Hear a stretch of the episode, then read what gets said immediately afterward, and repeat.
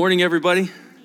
It's great to see you in here in the house as well as watching online as uh, we're closing in on the final few weeks of our Mark series, and I trust it's been a real encouragement for you. Have you ever done something extravagant? Well, what does that even mean, right? Well, well first, let me ask you what, what is it, the idea behind extravagant, right? When you think about the word, the, the word literally carries uh, uh, um, it, it says lacking restraint, okay, the definition or so.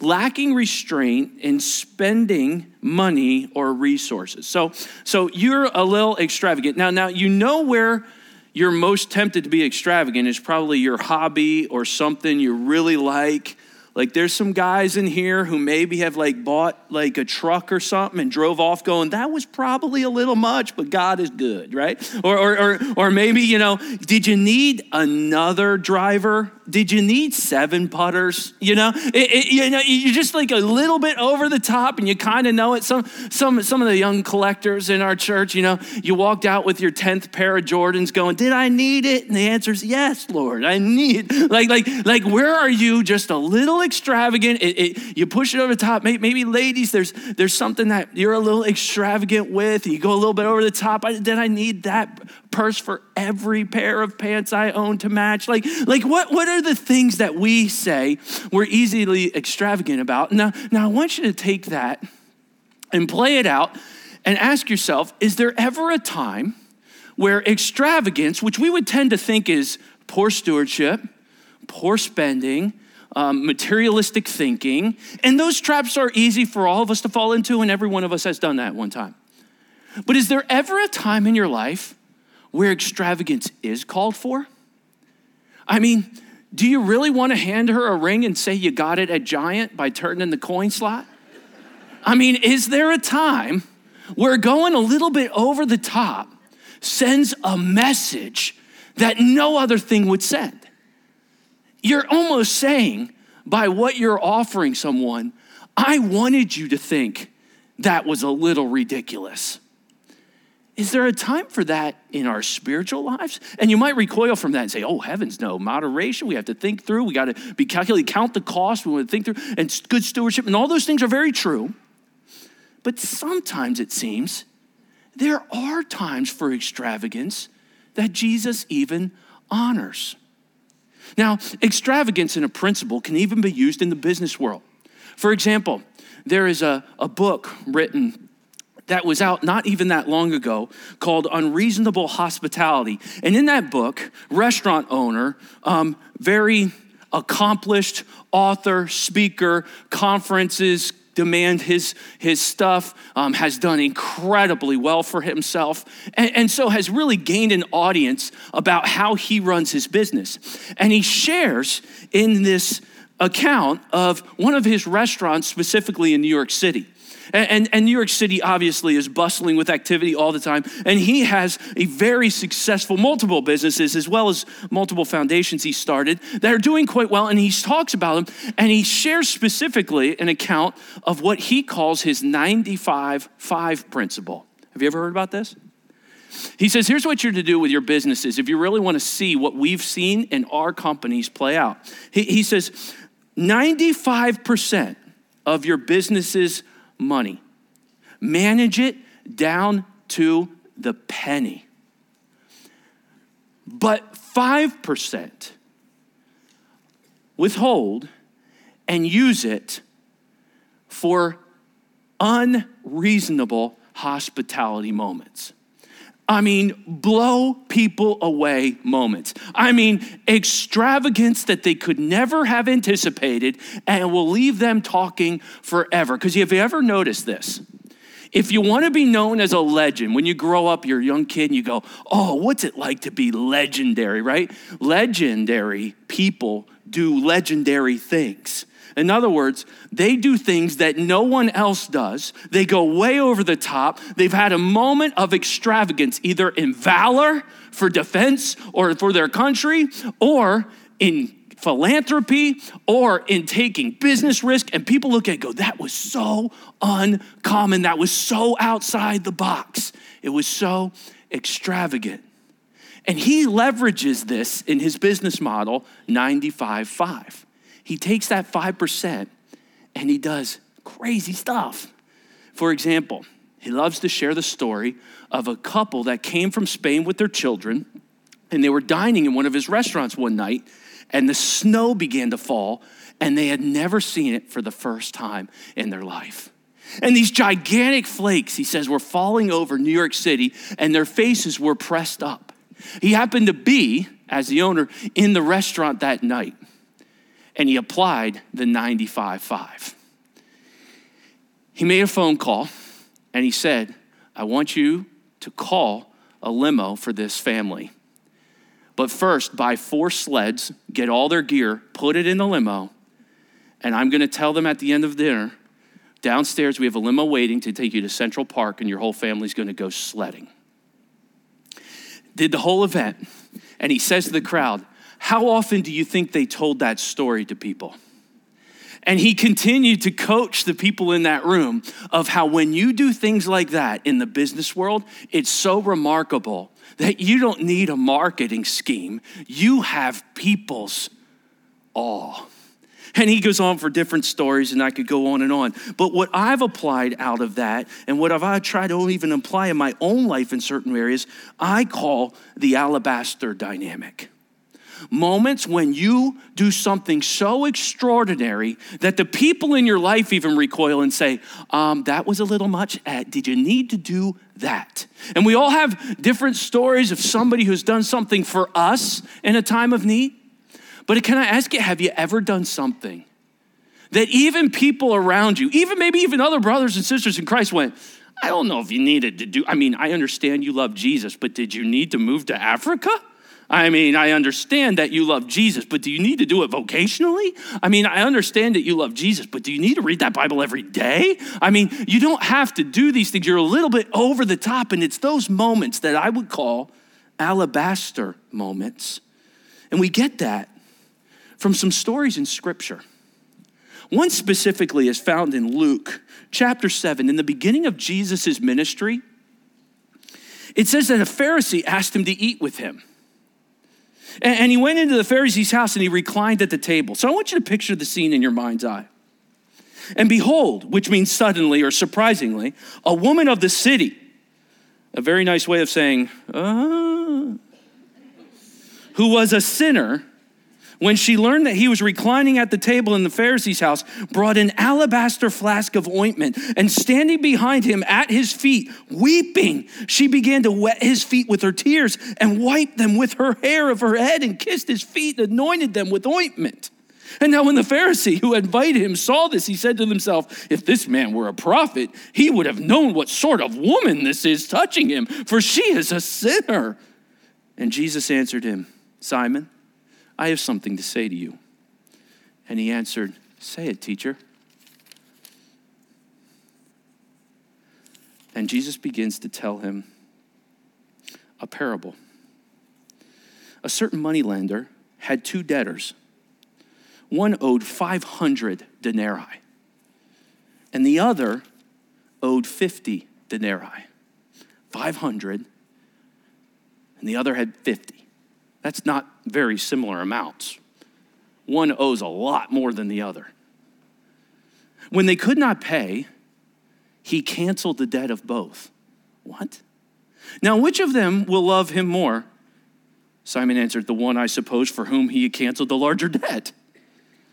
And he said to him, You've judged rightly. Then turning toward the woman, he said to Simon, Do you see this woman?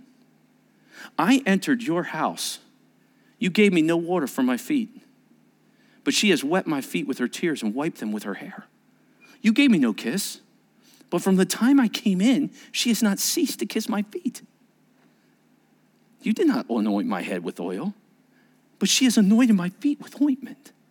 Therefore, I tell you, her sins, which are many, are forgiven, for she loved much.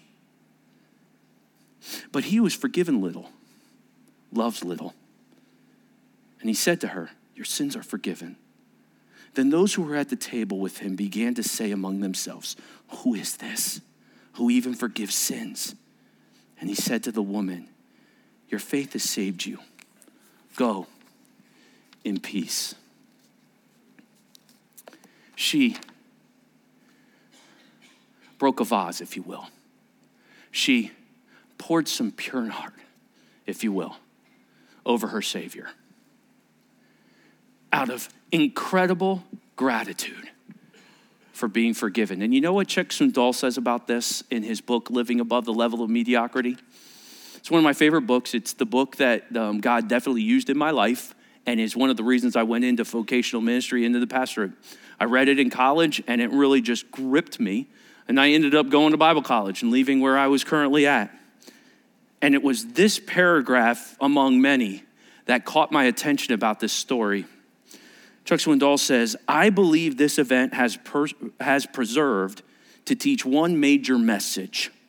There are certain times when extravagance is appropriate. In our day of emphasis on high tech calculations and finely tuned budgets, with persistent reminders of cost, restraint, and propriety. That is, never being guilty of doing anything outside the bounds of ordinary. Anything beyond the basics can be misconstrued as excessive. He writes If you buy into that ever present Spartan philosophy, then everything you build will be functional, ordinary, and basic. Everything you purchase will be at the lowest cost, and everything you do will be average. And based on this story, he writes I feel there are times when extravagant gifts are not only appropriate, they are occasionally essential. Reading that book by Swindoll, I remember thinking, if I go into ministry, Lord, one of the things that I want to do for you is live an alabaster type of life. I don't want to do 95%, I want to do 100. In fact, I want to do 110 for you, Lord. We adopted a phrase called go big or go home in our youth ministry when I first started ministry. And I remember going over and telling our senior pastor at the time, I'm going to need the church sanctuary for our day camp this year. We're going to do a big set. Well, it's got to be down by Sunday. I remember staying up all night one time getting that set down because we had a bunch of leaders that bought in into going big for Jesus. And then teenagers to follow. And people will sometimes come to renew camps and go, How did you get this many people involved? And I remember when it was four of us in the auditorium saying, Let's go big. And who knows, maybe something memorable will happen. And not only is something memorable happen, it's one of our all time favorite weeks. And I can remember some days in my life where I would hear, even from brothers and sisters in Christ, we're doing all this work for one week. Do we know how much this costs in our budget for one week of the year? But I can't tell you how many times I've sat here listening to children say, I came to know Jesus Christ as my Savior at day camp. Amen? Because sometimes things call for us to go above and beyond for God. Can I ask you, have you ever done anything that Jesus would even look at and say, wow, that's a little excessive. Uh, uh, uh, heaven forbid. Well, then maybe this story will coach you up a little bit on how sometimes, sometimes it's called for. Are we called to be good stewards? 100%. Are we called to not live lives of folly? You bet. But every once in a while, you may have a moment that demands what I would call alabaster worship. And so that's the title of our sermon today Alabaster Worship. I want to look at another instance in Mark chapter 14 of a woman who came up to Jesus and broke a vase, if you will, for him. Heavenly Father, use the text today to inspire us that you are not an ordinary God you are an extraordinary God. And what we might look at as costly is the very thing that you're asking us for. And so, Lord, I pray that you would prepare our hearts to hear this message today of this woman completely vulnerable in front of all of these men watching her do something that she knew they would all say is folly except for Jesus. And there's a lesson there And there's something for us to take away from that.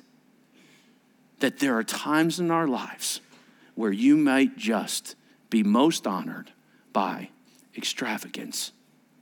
And so we'll pray these things, asking you to teach us, Lord. So remove the room, if you will, of uh, all the distractions so we might hear your word. Break our hearts, Lord, that we might listen and not be just hearers, but doers as well. But Lord, would you, would you bless those who made it a priority today to gather here or to watch online and sit underneath the teaching of your word? So may we be faithful to present it in such a way that would spur us on to love and good deeds. We'll pray these things. And all God's people said, Amen. So, Mark shares what I believe is another account. You'll find that there's four accounts of a woman coming with an alabaster jar. And that can serve as confusion a little bit unless you look through the details with a little more depth. And I don't know if I'd be dogmatic on this, but my view is that there were two occasions, that three gospels speak of one occasion that we're going to look at now, and Luke speaks of an occasion prior to his ministry.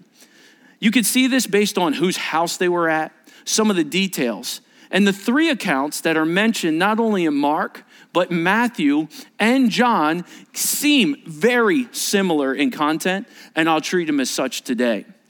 This one begins by Jesus and the disciples moving forward and heading in towards the Passover time in Jerusalem. So scripture says this It was now two days before the Passover and the feast of the unleavened bread. And, and the chief priests and the scribes were seeking how to arrest him by stealth and kill him. For they said, Not during the feast, lest there be an uproar from the people. I wrote down in my notes that line. They were seeking to arrest him and kill him by stealth. But not during when the crowds are there. You see, Jesus had gained quite a following. And during Passover, you would know this if you study Jewish history, that this was a time where just thousands upon thousands would come into the city. So, from going from like 50,000 people to 500,000 people during that week was not uncommon. We even see this today. My wife comes from Bellefonte, PA, right next to State College. There's a popular football team that plays there. And Dawn State College, you will find, is not that big a town, okay? Not very large at all. Couple streets, there's a cool corridor or two with some bookstores. But other than that, State College is, is not that different than what you might find up in Quakertown or things like that. However, six Saturdays a year, that place is one of the biggest cities, if you will, in all of Pennsylvania. Now, why would that be? Because everyone's coming for a football team. And so these crowds would go from this is what it typically is to just being overrun. So that's the that's your background of this story. The Passover's coming, Jesus is closing in on his death, right? He's in fact told them multiple times, I'm going to die. Don't worry, I'll rise again. And so this is amping up. There's people in the streets. Jesus is a very popular figure. So there's a famous person, not only during the Passover, but Jesus is there. And the crowds are coming in and they're going, We got to kill him. But we can't do it with all these people here because they feared the crowds. And in Markan style, he's going to sandwich the betrayal and plot to kill Jesus on either side of a story that appears in the middle. What's that story? Well, it's the story of a woman who came to him in Bethany. Scripture says this, and while he was at Bethany in the house of Simon the leper, so not the Pharisee this time, he's reclining at the table, and a woman with an alabaster flask of ointment of pure nard, very costly. Now, let, us let, just stop there for a second and, and go over that line. A woman with an alabaster flask of ointment of pure nard, very costly. Now, I know you're all thinking, oh, yeah, we, we were talking about our alabaster flask in our house this week, right? So you know what I, all this is all about, right? What, what's that? What's alab- uh, That's not necessarily something very common to what we experience. So, what's an alabaster flask? And you can understand this that, that the word alabaster here and some of the wording, it can be spoken of in different ways according to the original language. So, you could call it alabaster flask or vase or even alabaster box. And sometimes the story kind of carries some different things because of how people choose to interpret it. But the idea here is this is a container carrying a very costly ointment. Alabaster stone, it was a very hard stone. It looked like kind of white marble. And, and on top of that, it was often thought of very highly because Solomon's temple had alabaster in it. And so you could keep oils in it, very costly oils, and they would be preserved over time in those flasks. And oftentimes, what they would do is they'd seal the flask. And so you'd see something like a jar type thing, okay, with a seal on top, and they wax seal that. And so when you hear breaking a jar, it's often referring to, if you look at some of the, the aspects of that time period, of breaking the wax seal. It could have broken the jar as well. But that's the idea behind it this wax seal, and it would seal that ointment and preserve it. Why? Because these things were very valuable, very clearly. What's she going to do with it? Scripture says she broke it. She broke the flask or ripped open the wax seal and poured it over Jesus' head. They, there were some who said to themselves indignantly, Why was this ointment wasted like that? For this ointment could have been sold for more than 300 denarii and given to the poor. And they scolded her. They scolded her? I wrote down in my notes, and she broke the flask and poured it over his head. The idea of the word poured here carries the interpretation that she emptied it. She didn't go, let's dab some on you. She emptied it. The idea of breaking it means it can't be resealed.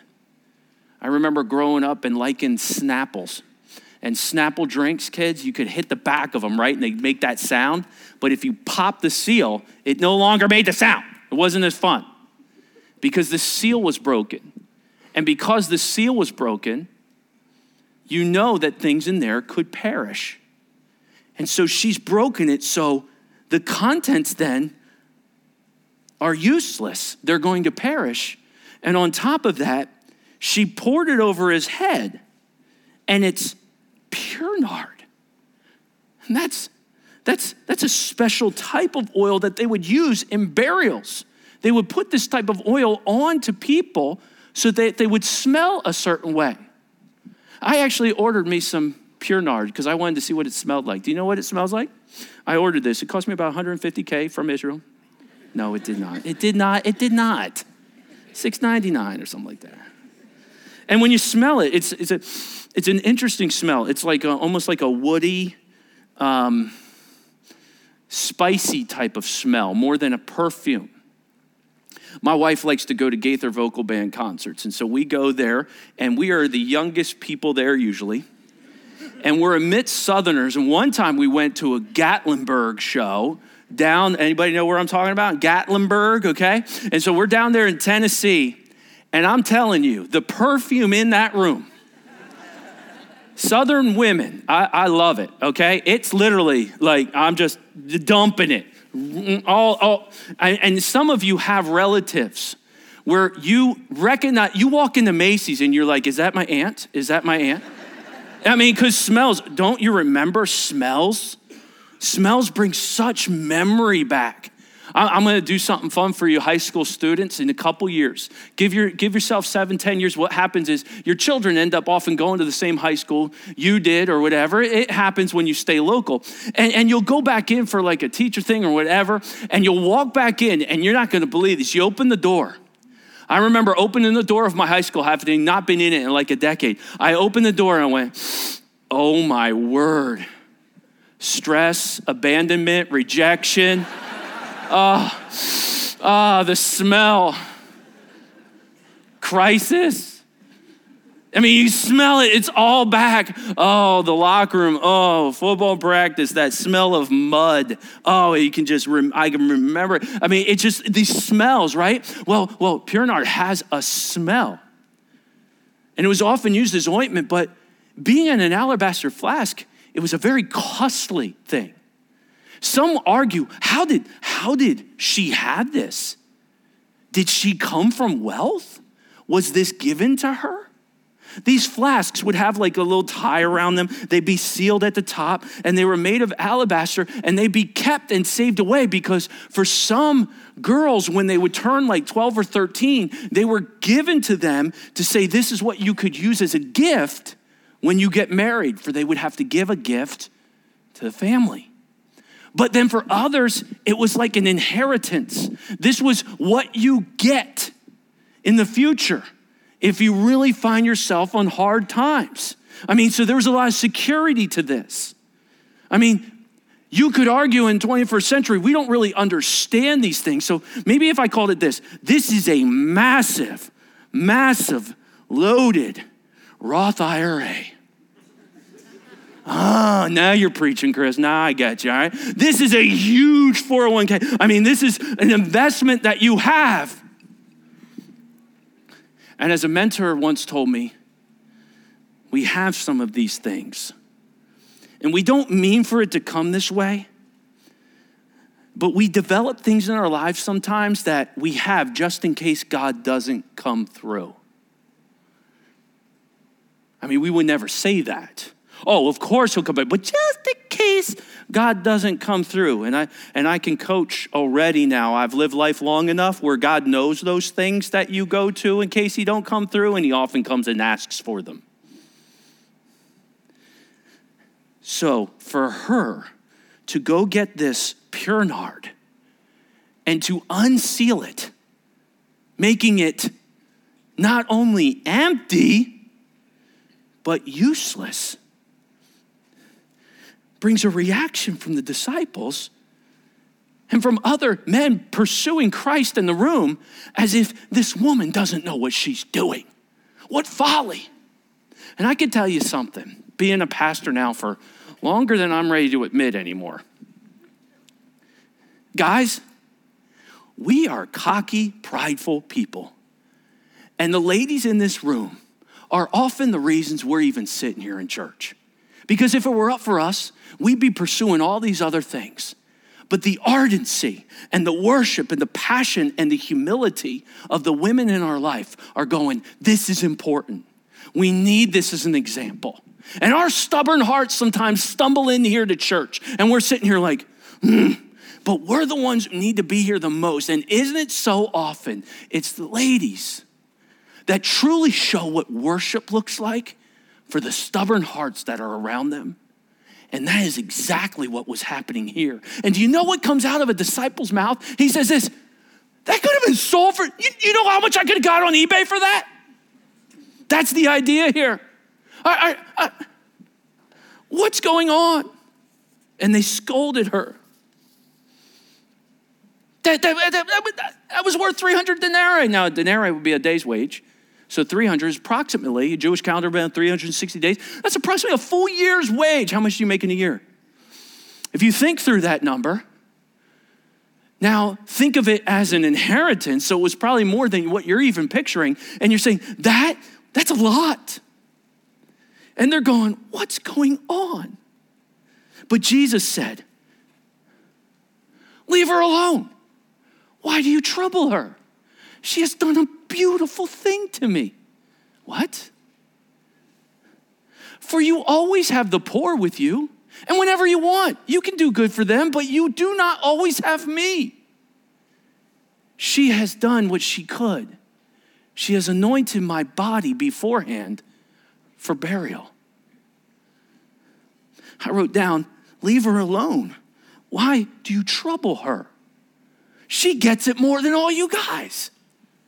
I've been telling you I'm going to die soon. And Peter's over there, not on my watch. You got James and John going, well, should we call down fire and stop this thing? But you got this woman who gets it. Guys, are you listening? he's telling you he's not going to be here long.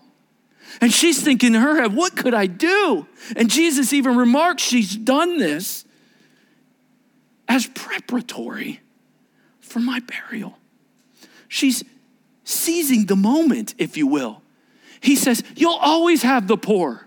It's as if Jesus says, In February 2024, in Percy, there will be people that are in poverty. It's going to happen. That will always be here. I'm here right now. And when you sense those moments, don't miss them. Leave her alone. Why do you trouble her? But are any of you like me? When you read these stories, you start thinking weird thoughts. I, I was thinking a weird thought here. And some of you are like, oh, I'm with you, Chris. Share the weird thoughts. Some of you, when I go, let's go into seminary, you're like, yeah, let's go. I love the academic. But when I say weird thoughts, some of you are like, yeah, let's think philosophically. Okay, you're Jesus, and someone just comes in and pours out costly perfume over you to show you how much that they love you. And your guys are going, what a waste. Now, time out. If I'm having a birthday and one of my kids comes to me or my wife comes to me and says, Here's a gift for you, and I open it up, and my children start going, What are you wasting money on dad for like that? I'm going, Wait a minute, right? Aren't you sitting there going, That's a little offensive? He's not worth that.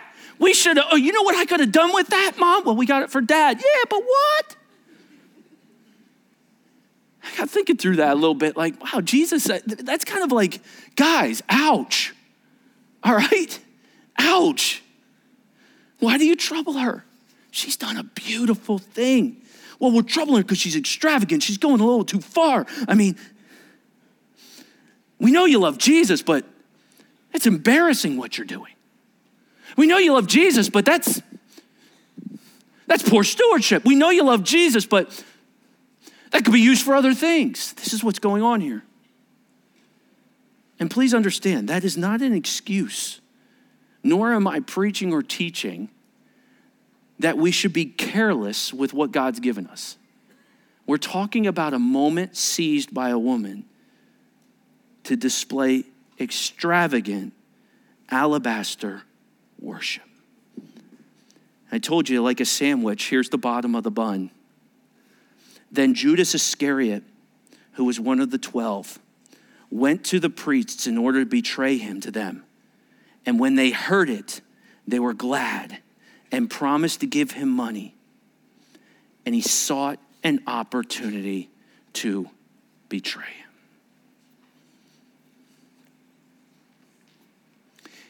Right in the heart of this beautiful moment, there's a betrayer in the room. I shared with you that I call this alabaster dynamics. What were the dynamics going on in that room that caused such behavior? Well, one, Jesus has a bounty on his head. I don't think there's very many of us that can associate what that would be like. I had the opportunity to take a, a group of teenagers into the projects of Chicago, into a place they call Cabrini Green. I had no idea how dangerous it was. And if I would have known, we probably wouldn't have gone. But we were there and we were serving kids, and it was an incredible ministry. And we got to know the leader of this ministry who had been years there serving in this area. And he spoke one time about when he heard there was a bounty on his head. And when the gangs say that they're coming for you, they come for you. And he started sharing with our teenagers that night at devotion time how the emotions are when you're looking out every window, you're evaluating every drive, you're thinking about your kids, which he had, you're, you're processing whether you should move or not. But when the gang that said they were going to put a bounty on and what we had seen already in that neighborhood and the control they had, we were we were just taken back by it. And i looked at all the kids as he's telling the story and they're all like big eyes. He said and there was one night i was working here in the building we were in and so we're all like and i heard the door open downstairs. And i figured it was one of our interns. We have interns in our ministry. And so I didn't think much of it. And some weeks had gone by. He said, Before you know it, I'm sitting there and I feel a revolver pressed against the back of my head. And I look out at our teenagers from Bucks County, Pennsylvania. I was looking at them. He said, I'm sitting there and I could tell this is it. And I asked the Lord for something to say. And I'm like, oh, this is getting good. Come on. And he goes, and I just spoke. And I said, before you pull that trigger, can I ask you a question? And he said, I heard, mm. He said, Do you have a father? Yeah. He said, If I were to take your life, what would your father do to me? And the voice behind him said, He'd hunt you down. You'd be a dead man walking. You'd have nowhere you could hide. He said, So before you pull that trigger, I want to tell you that I'm a child of God, and He is my Father, and He sees this moment right now. I wonder what He'll do to you.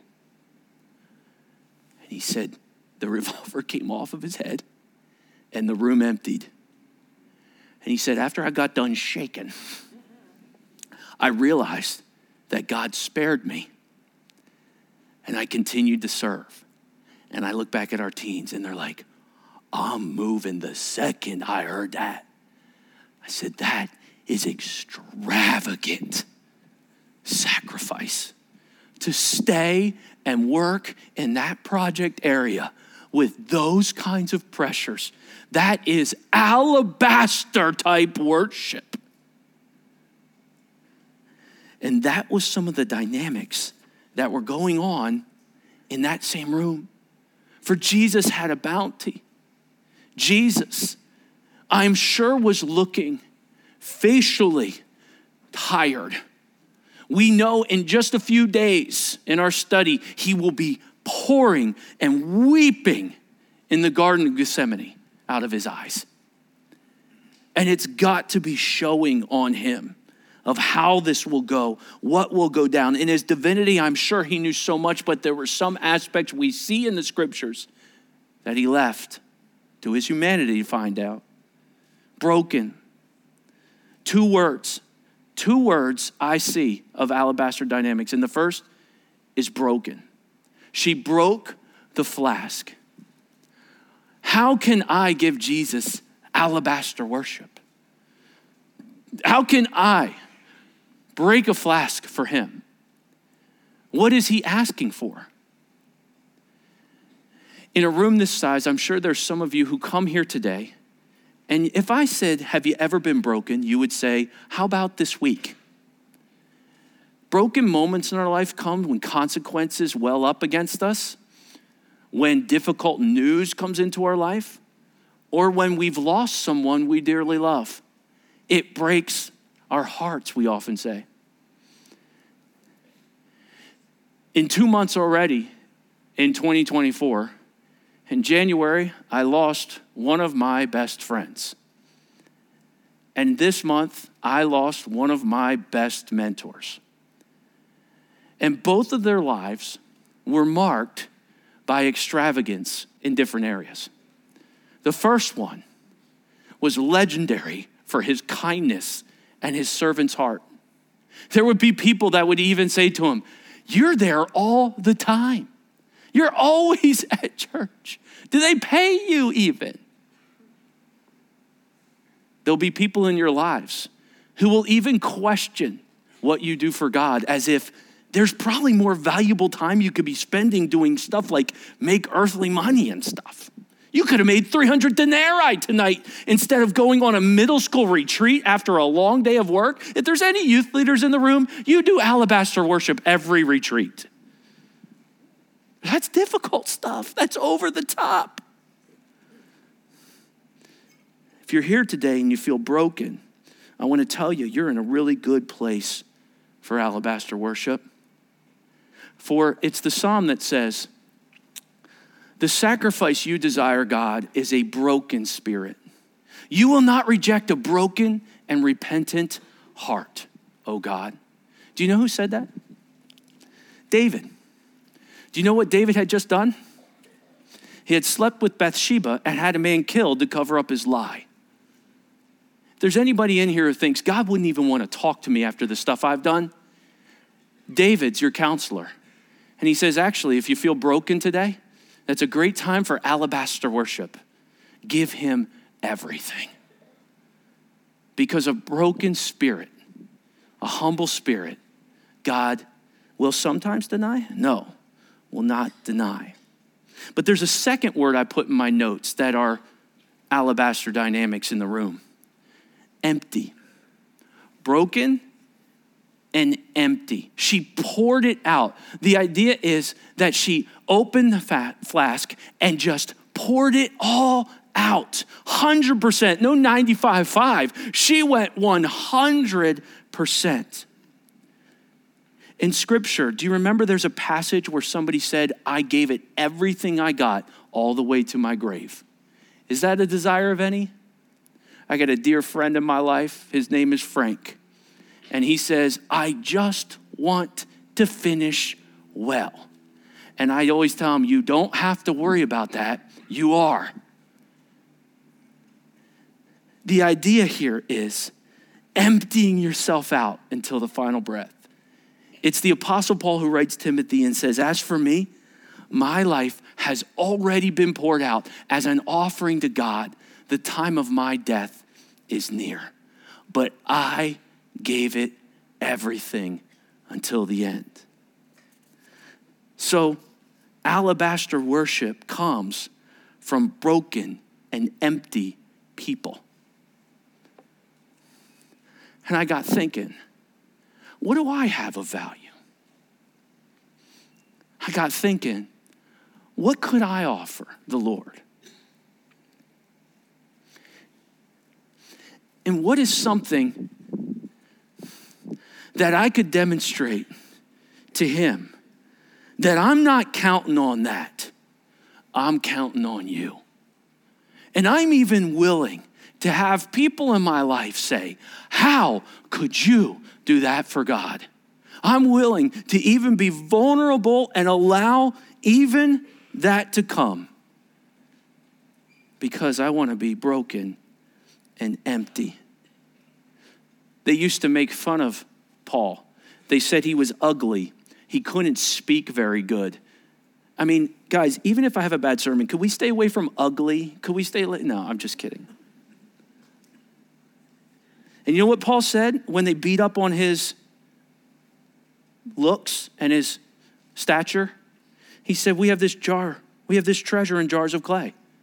I'm not here to show this off, it's a jar of clay to show the surpassing power belongs to God and not us. And here's what's interesting about a jar when you crack it, if there's a light inside, it shines through. And so Paul said, We're broken, we're crushed, we're pressed down in every way, but Jesus shines through every time. And we're to offer our lives as living sacrifices to God. Not 60%, not 75%, not 95, 5 even, but 100%.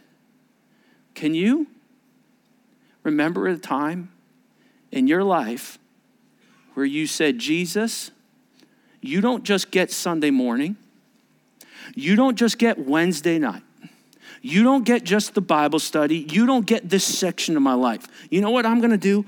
I'm going to give it all. Do you know what kind of heart does that? The heart that truly understands how much it's been forgiven. And when you begin to grasp that all our dirty, rotten, awful, evil thoughts, actions, attitudes, are visible before God, yet He loves you anyway, child of God? He loves you anyway. Even after what you watched last night, even after what you said, even after what you thought, even after what you were planning, He loves you anyway. It's that life that goes. All right, well, then you get all of it. What was that night like? The night she did that. I think about that stuff. broken and empty. I picture Jesus, don't you? Sitting there, reclining at the table.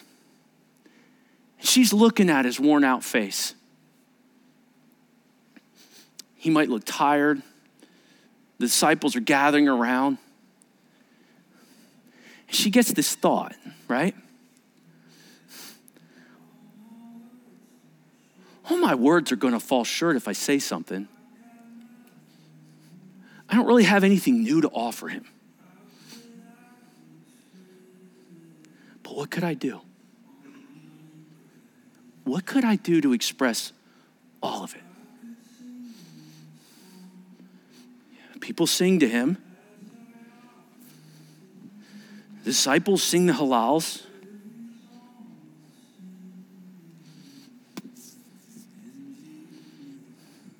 You wonder, was she in the room or was she looking through the doorway?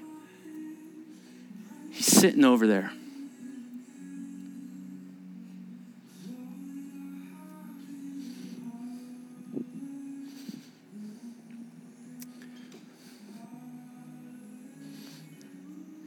Do you think she maybe remembered a story earlier in Jesus' life where there was this woman and she had poured pure nard on Jesus. And is she thinking, I, I have one of those?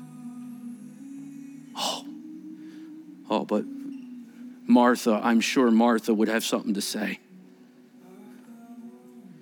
I only really have one response. I don't really have one move. Do I do it? I'm sure she looked. I don't know.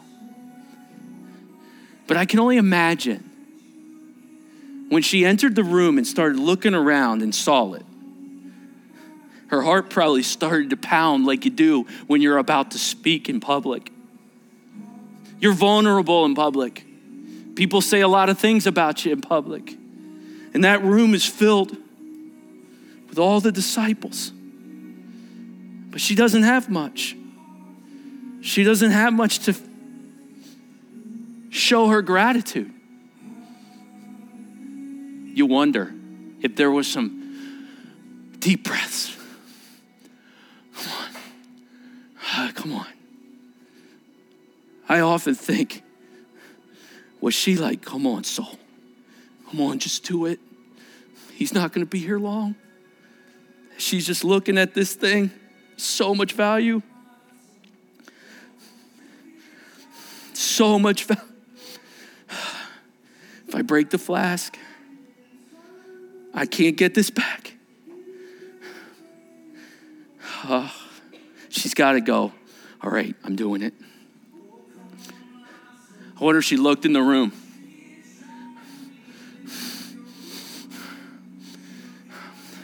I wonder if there was hesitation. I mean, she's about to be very vulnerable in there and then it clicks, right? That's an alabaster moment. It clicks. I'm doing it. And she starts walking. As she gets closer, I bet some of the disciples saw her, right? Get shy on me. Don't get shy. What's she doing? Jesus probably saw her. I can't imagine when she saw his eyes. I'm sure he knew what she was doing. And she comes right up to him. She rips open the seal, right?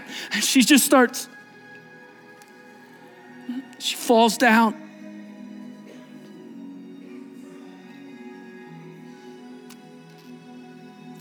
She starts wiping her hair. Everybody's looking.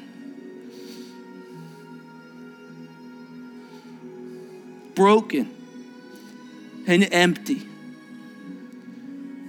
vulnerable in front of all these men.